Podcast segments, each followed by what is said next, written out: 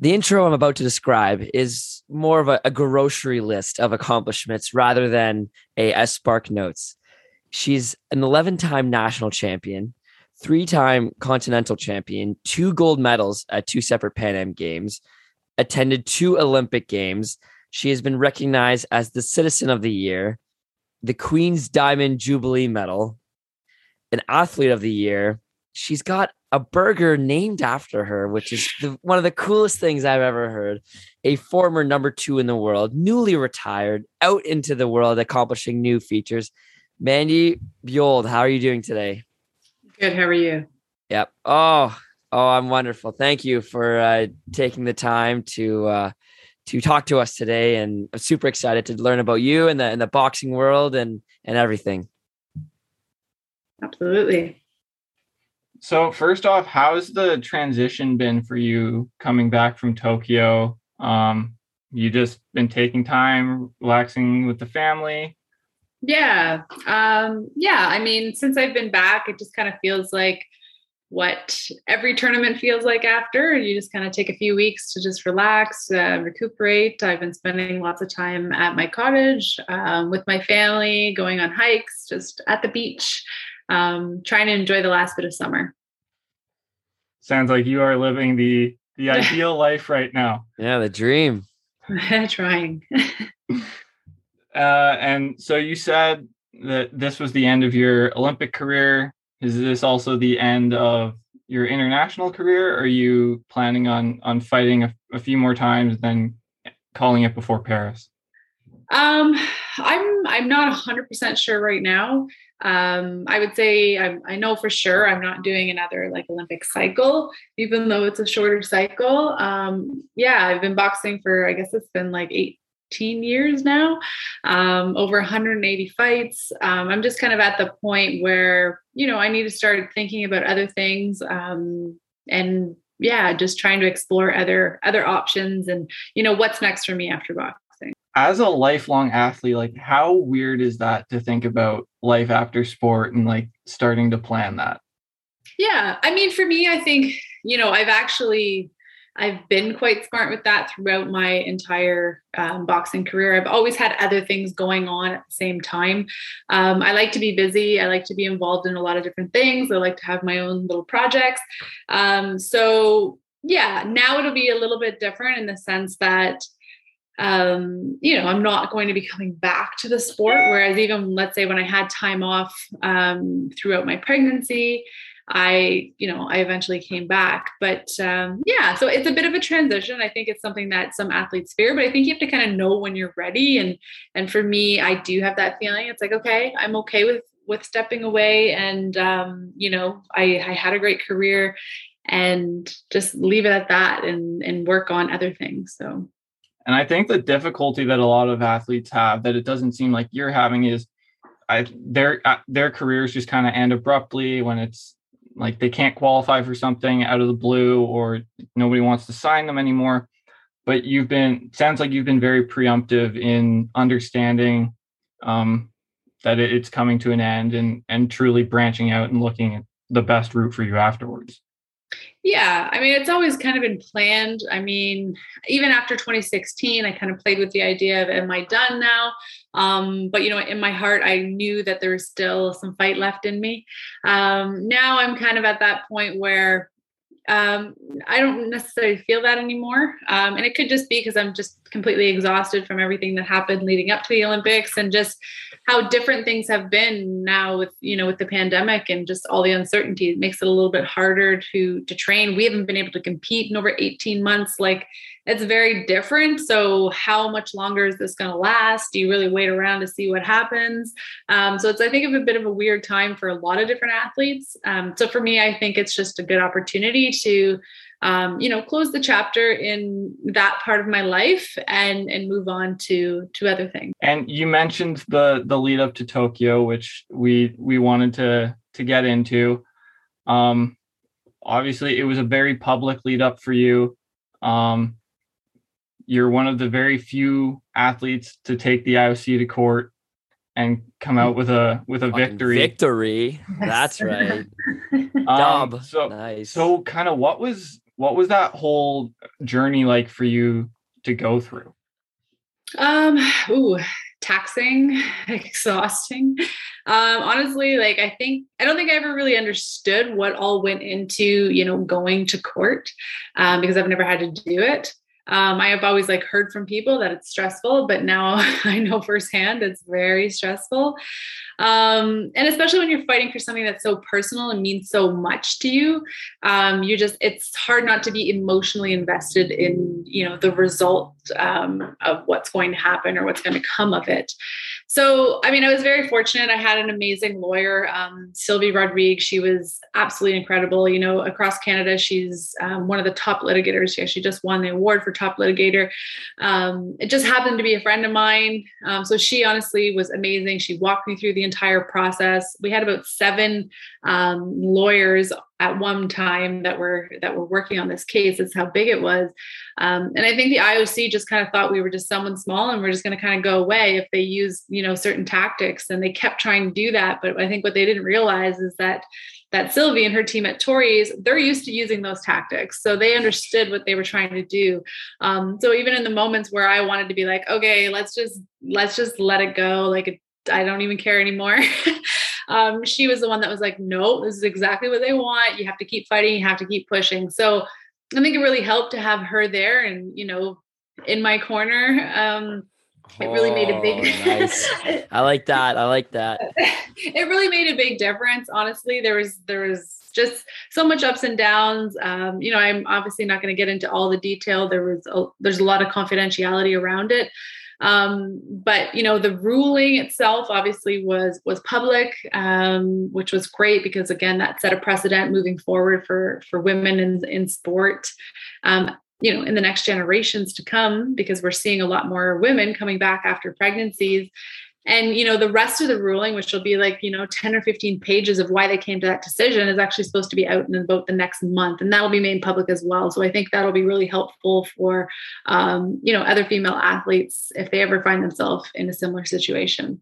What I, uh, like how oh, would you go ahead. describe the emotions when that decision came out and and you knew that not only for yourself that you won, but like for so long women have been punished essentially for for starting families during their athletic career.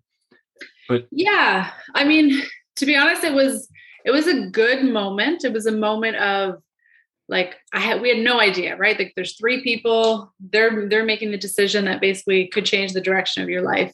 Um so the wait up until that moment was really hard. Um but you know i think once we actually saw the result um, we were obviously excited. Uh, we wanted to celebrate, but it was also like there was still the way that it was worded at first. We were kind of like, well, wait a second. It's not like I was expecting it to say, you know, Mandy's going to Tokyo or, or like you have your qualification spot, but it was it was still worded in the sense of they have to make an accommodation, you know, for anyone, any athlete who was pregnant or postpartum, which still kind of left room for, okay, are they going to do it? Like it put it back on the IOC to do that.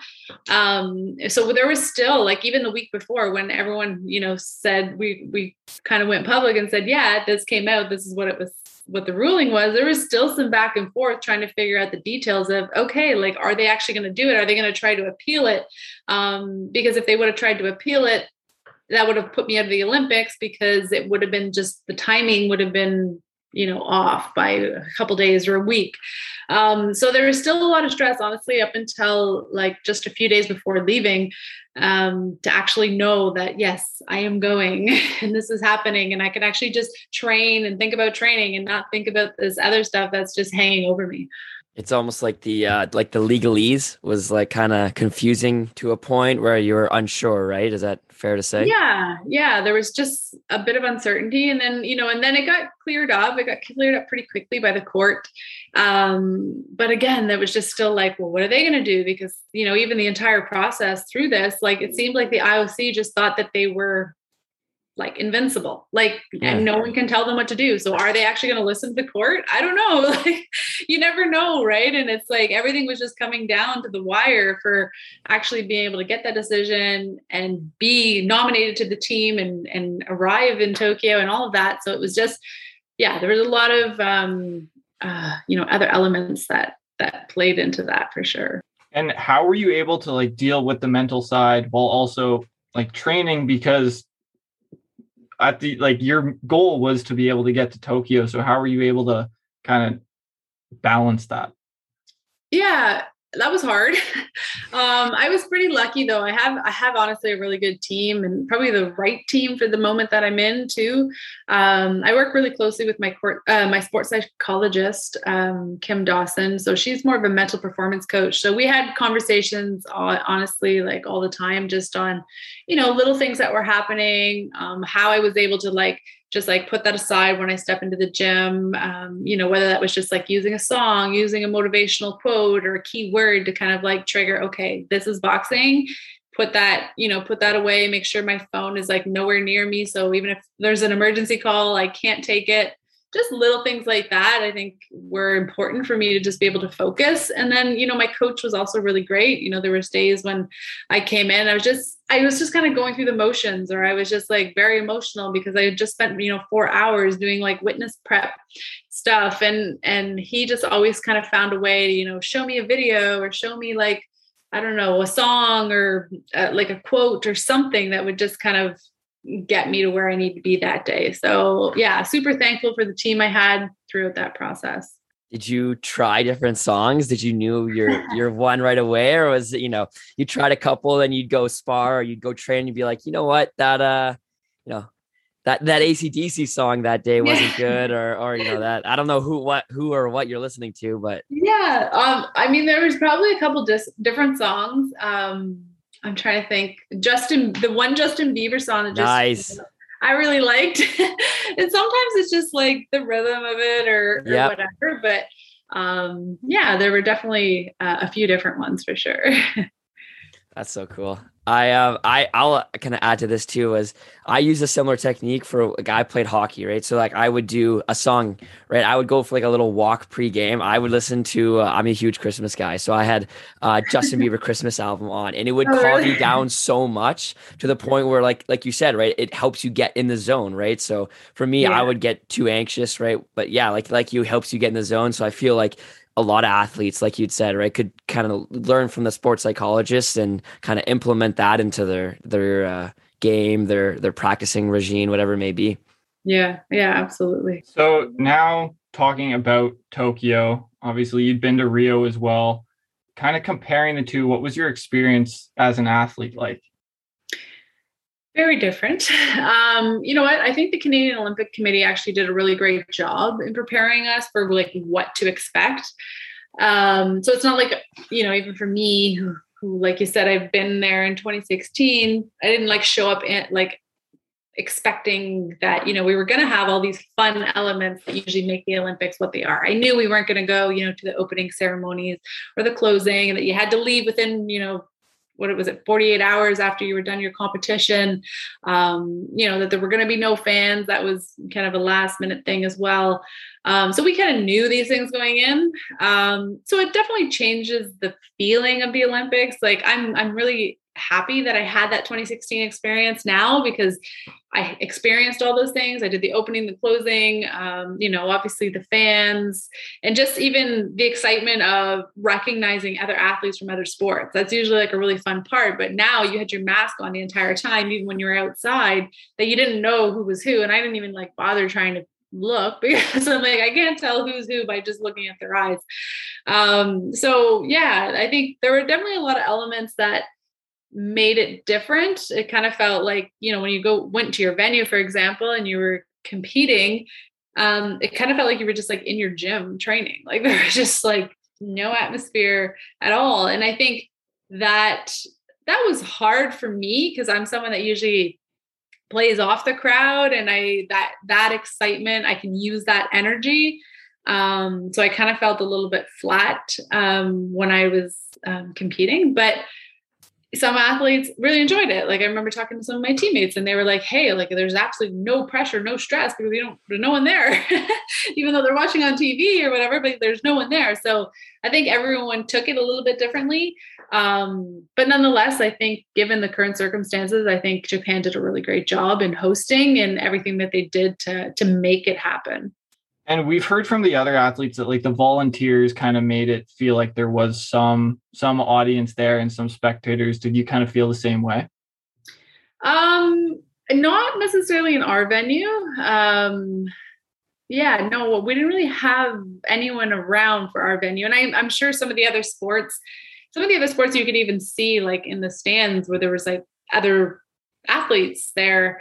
And usually so like i think like wrestling for example or or uh, taekwondo where um, you kind of you do your competition and then if you lose you still have to wait there to see if you kind of come back in for a bronze medal match. So there's still people there to kind of make the atmosphere.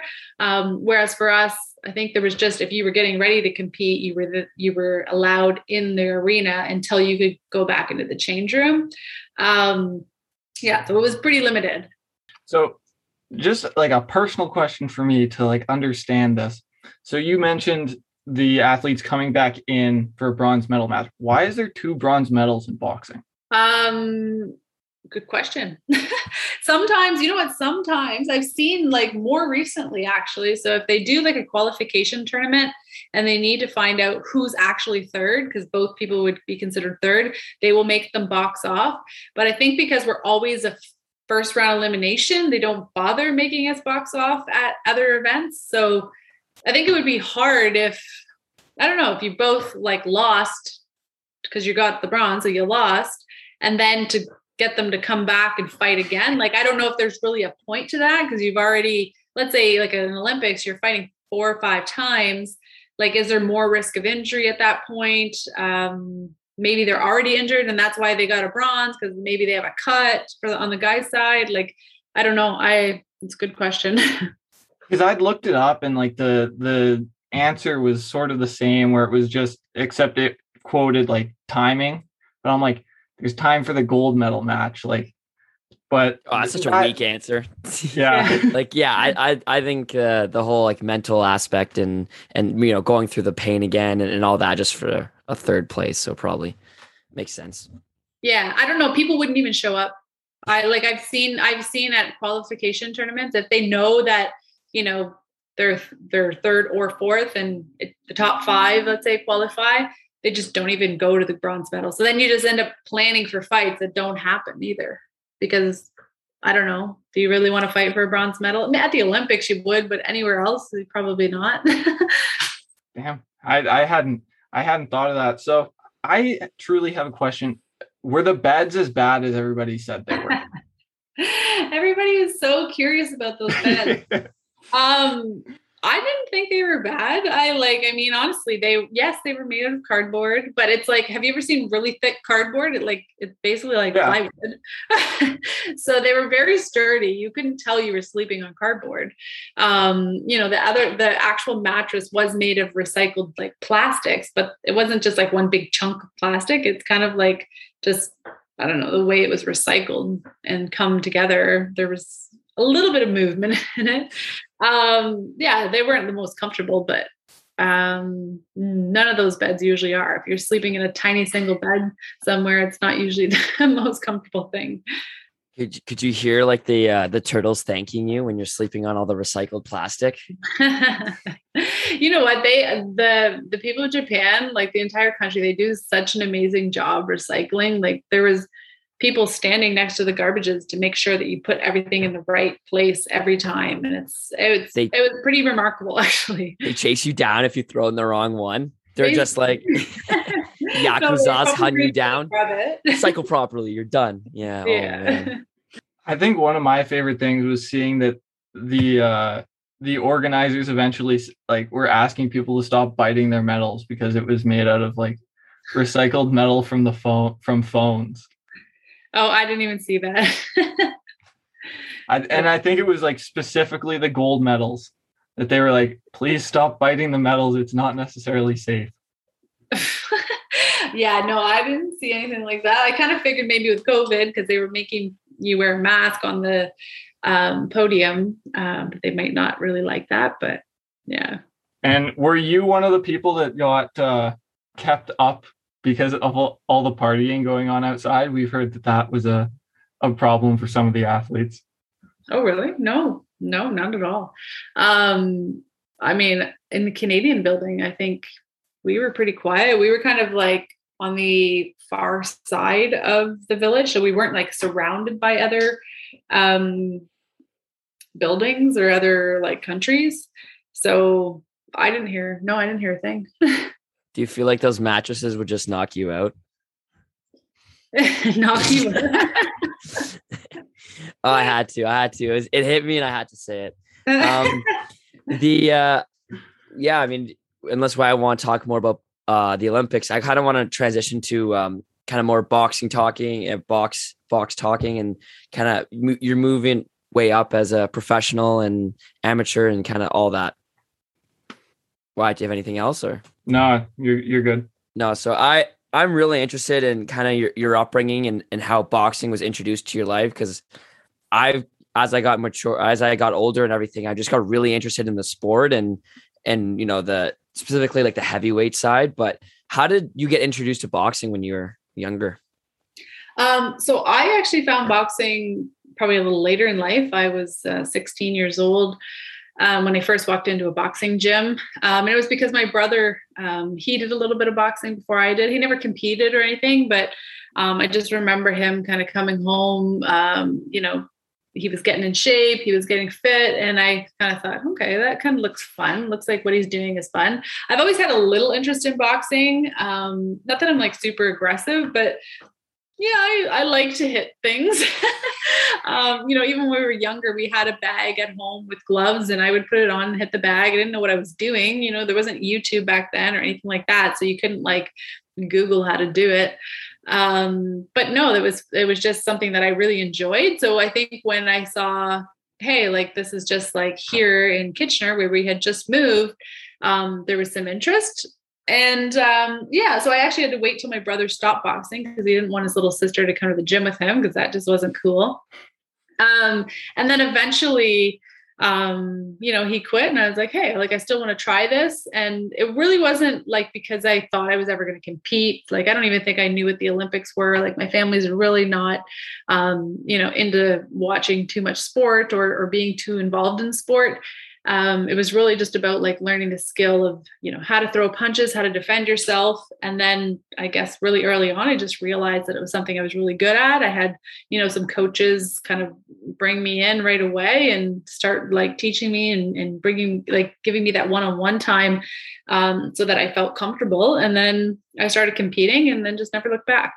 That's very cool. I, I feel like too like a lot of people who do like kind of like recreationally box, right? They like the aspect of the fitness, right? They're they're introduced mm-hmm. to it is truly one of the hardest things you could test your body with, and I, I stand by that. But I'm interested to see, you know, what what was that moment of where okay, you know, you're training four or five times a week, six, seven, whatever it is, to the point where your coach is like, Mandy, I want you to go beat the shit out of another woman. Like I want you to fight someone. Like what was what was that moment where you're like, okay, I'm done training, let's mm-hmm. fight. Like what was that whole interaction like? Yeah, it definitely took a little while for me to be convinced. I probably was about a year before I actually stepped into the ring. And it was honestly more because um, some of my teammates were like, "You should fight. Like you're really good. You should fight." And I was kind of like, "Oh, really? I don't. I don't know. I don't. I've never. I've never competed at anything before. I don't know if I could even do that. Like, what does that mean?" Um, yeah. And then I think I just eventually was like, "Okay." Like there was a tournament coming up, and then everyone was trying to figure, "Okay, well, who's going?" Um, and then I signed up for it. So it was very nerve wracking because I mean, I wasn't really, like I said, wasn't really involved in sport um, as I was like when I was younger and never really had like that competitive experience before. And especially in boxing, it's different. You're walking in there and everyone's kind of like eyeing you up, like, is that my yeah. opponent? Is that my opponent? Like you're just kind of like, oh my God, what did I just get myself into? yeah, they're like um, sizing you up. You're like, oh, she's yeah. got a weak rib cage. I can just throw yeah. in there. So yeah, totally. Did um, you ever oh sorry, go ahead. No, go ahead. Um, I'm interested in this because like when I I did a little bit and I had some some guy come up to me and wanted he wanted me to fight his son, but like I was like 16, kind of like you, like early you, you're like, I don't know if I'm ready for that. But did you ever have anyone that wanted to really fight you and you're just like, yeah, I'm, I'm not doing that. That's not happening.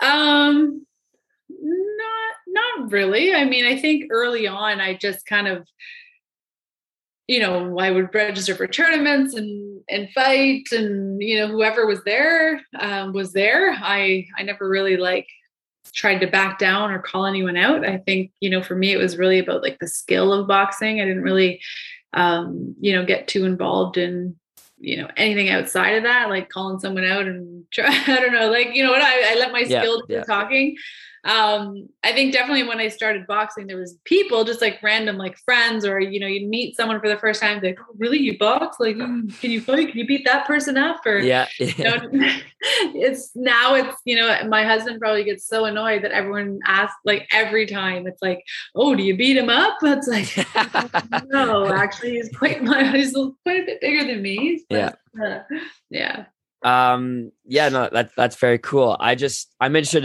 to, to kind of hear this you know being being a mom yourself. When i told my mom i wanted to box she uh, lost her mind. She was like no you're not. You're gonna you know think the bad things will happen. Would, would you want you know your your child to box too in the future or is that more their decision? Um it's a tough question. It's um, i know you don't you don't have to answer that. I know it's Yeah, yeah, no, tough, I- but I honestly like if she if it's something she really wants to do, um, I'll let her do it. But I would also make sure that she's well prepared for it. Um, because I know that yes, boxing is is a great sport. It's taught me a lot. I've had a lot of amazing experiences, but it's also a dangerous sport sometimes if you're not taking it seriously. So if she's willing to put in the work that it takes to actually get there and get into the ring, then yeah, she can do it. But um, I definitely make sure she's not cutting any corners. i know some parents don't like coaching their kids would you want to be your your daughter's coach or um, I don't know. I would yeah I would have to see how it goes. Like honestly, she's so young right now. It's hard. yeah to- yeah i know i'm trying to make these decisions she's Yeah. yeah newborn uh but yeah still that's very cool um yeah let's uh let's kind of jump into the the fun question segment so these uh rapid answers kind of like you know family feud where it's like the final Oh. minute whatever your first thing comes to mind so is there a, a fight that you have of all time like kind of your favorite fight when you're looking back at your career Yeah. Um, probably the finals of the 2015 Pan American Games. Um, I boxed Marlen Esparza, who was the current world champion at the time. Um, someone who had beat me three times before that. Um, and then I, I beat her on home soil um, and became the first female to win back to back Pan American gold medals. nice So that was a good moment. And it was my birthday. And yeah. it was oh what a day what a day um is there a fight today that kind of still haunts you from your career Um, yeah, not haunts me. I mean, there's a fight.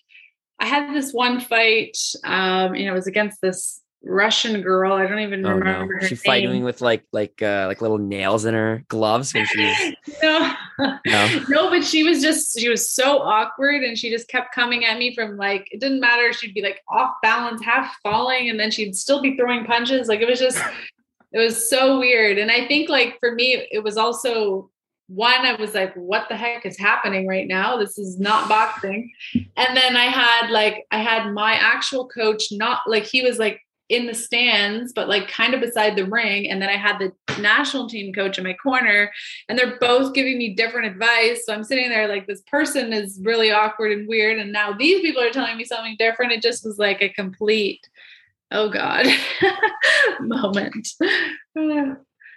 I uh, I know from some interviews, right? Some boxers find it more difficult when they fight like um like an unorthodox boxer or like a like a southpaw. Do you find you know that's kind of the same when you fight someone opposite hand of you?